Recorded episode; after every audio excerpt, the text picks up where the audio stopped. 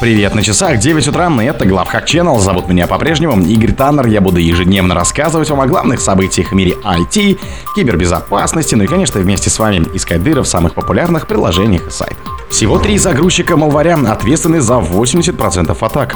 Tor-сервисы защищают от атак при помощи Proof of Work. В Rust-репозитории Crates обнаружены вредоносные пакеты. Малварь KMS Debot научилась атаковать IOT-устройства.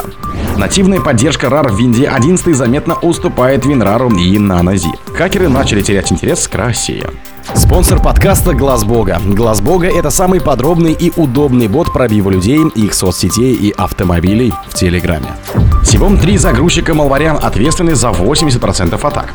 По информации специалистов из компании Relay Quest, QuackBot, Soka Golish и Raspberry Robin, три самых популярных загрузчика Malware среди киберпреступников. На них приходилось 80% всех наблюдаемых атак в период с 1 января по 31 июля 2023 года.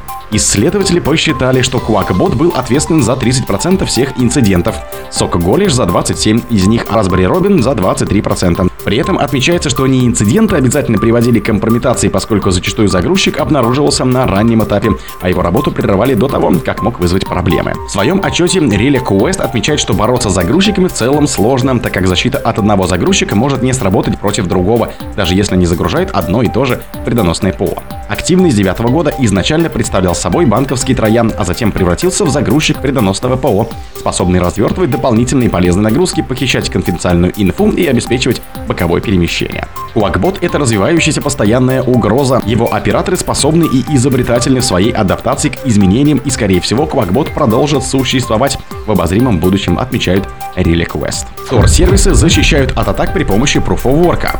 Разработчики Tor проекта сообщили, что с релизом Tor версии 0.484 луковые сервисы получат защиту от DDoS-атак, которая будет реализована при помощи доказательства выполнения работы Proof of Work. Последние годы Сейтор регулярно страдает от мощных атак, которые негативно сказываются на работе логовых сервисов.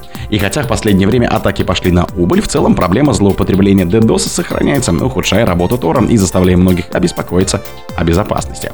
Разработчики Тора борются с этой проблемой и довольно давно работают над системой защиты, впервые предложенной еще в апреле 2020 года.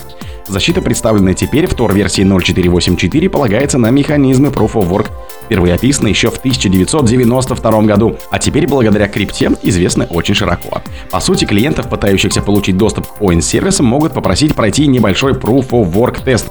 Обычные пользователи, скорее всего, даже не заметят этого, тогда как злоумышленники, пытающиеся атаковать Union сервис, столкнутся с проблемой. В Rust репозитории Crates обнаружены вредоносные пакеты.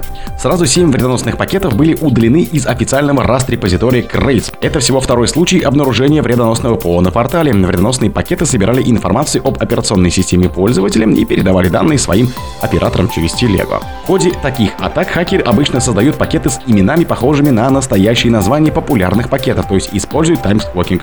Как правило, при изначальной загрузке в репозитории пакеты злоумышленников безопасны, и лишь через несколько дней или недели хакеры добавляют в них вредоносные функции, которые можно использовать против разработчиков. Малварь KMC D-Bot научилась атаковать IOT-устройства.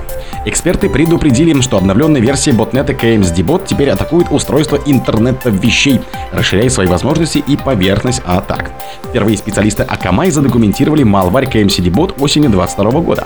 KMC D-Bot представляет собой вредоноса, написанного на Go, который использует SSH для проникновения в системы жертвы и занимается майнингом крипты, а также проведением DDoS-атаки.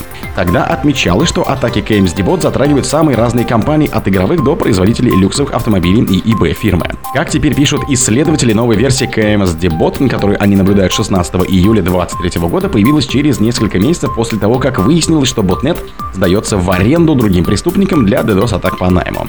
Специалист Akamai Ларри Кэш Доллар сообщает, что теперь бинарник Malware обладает поддержкой Telnet сканирований, а также получит поддержку большего количества архитектур, обычно встречающихся в устройствах интернета вещей. Нативная поддержка RAR Windows 11 заметно уступает WinRAR и NanoZip. Ожидается, что Windows 11.23H2, который выйдет в текущем году, появится множество обновлений и улучшений, среди которых будет и нативная поддержка RAR, TARA, 7Z и других форматов. Так как новая функциональность уже доступна в предварительной версии операционной системы, исследователь решил проверить, как Windows 11 справляется с этой задачей, если сравнить ее с популярным приложением WinRAR и NanoZip. Как оказалось, проводник без труда справляется справляется с архивами TAR, не отставая от WinRAR и NanoZip. Все три программы завершили распаковку таких архивов примерно за 80 секунд. На работу 7Z, обновленный проводник, и вовсе потратил почти 9 минут, тогда как WinRAR и NanoZip справилась с задачей примерно за одну минуту. Хакеры начали терять интерес к России. Россия потеряла 7 позиций в списке самых атакуемых хакерами стран мира, опустившись с третьего места на десятое. Такими данными, свидетельствующими о том, что киберпреступники начали терять интерес к России, поделились аналитики компании Stormwall, которые исследовали развитие DDoS-атак в первом полугодии 2023 года. В частности, они выяснили, что в тройку лидеров теперь входят США, Индия и Китай. За ними расположились Франция, Великобритания. На Россию приходится лишь 4,7% атак, при том, что в первом полугодии 2022 года этот показатель составлял 8,9%. О других событиях, но в это же время не пропустите. У микрофона был Игорь Таннер. Пока.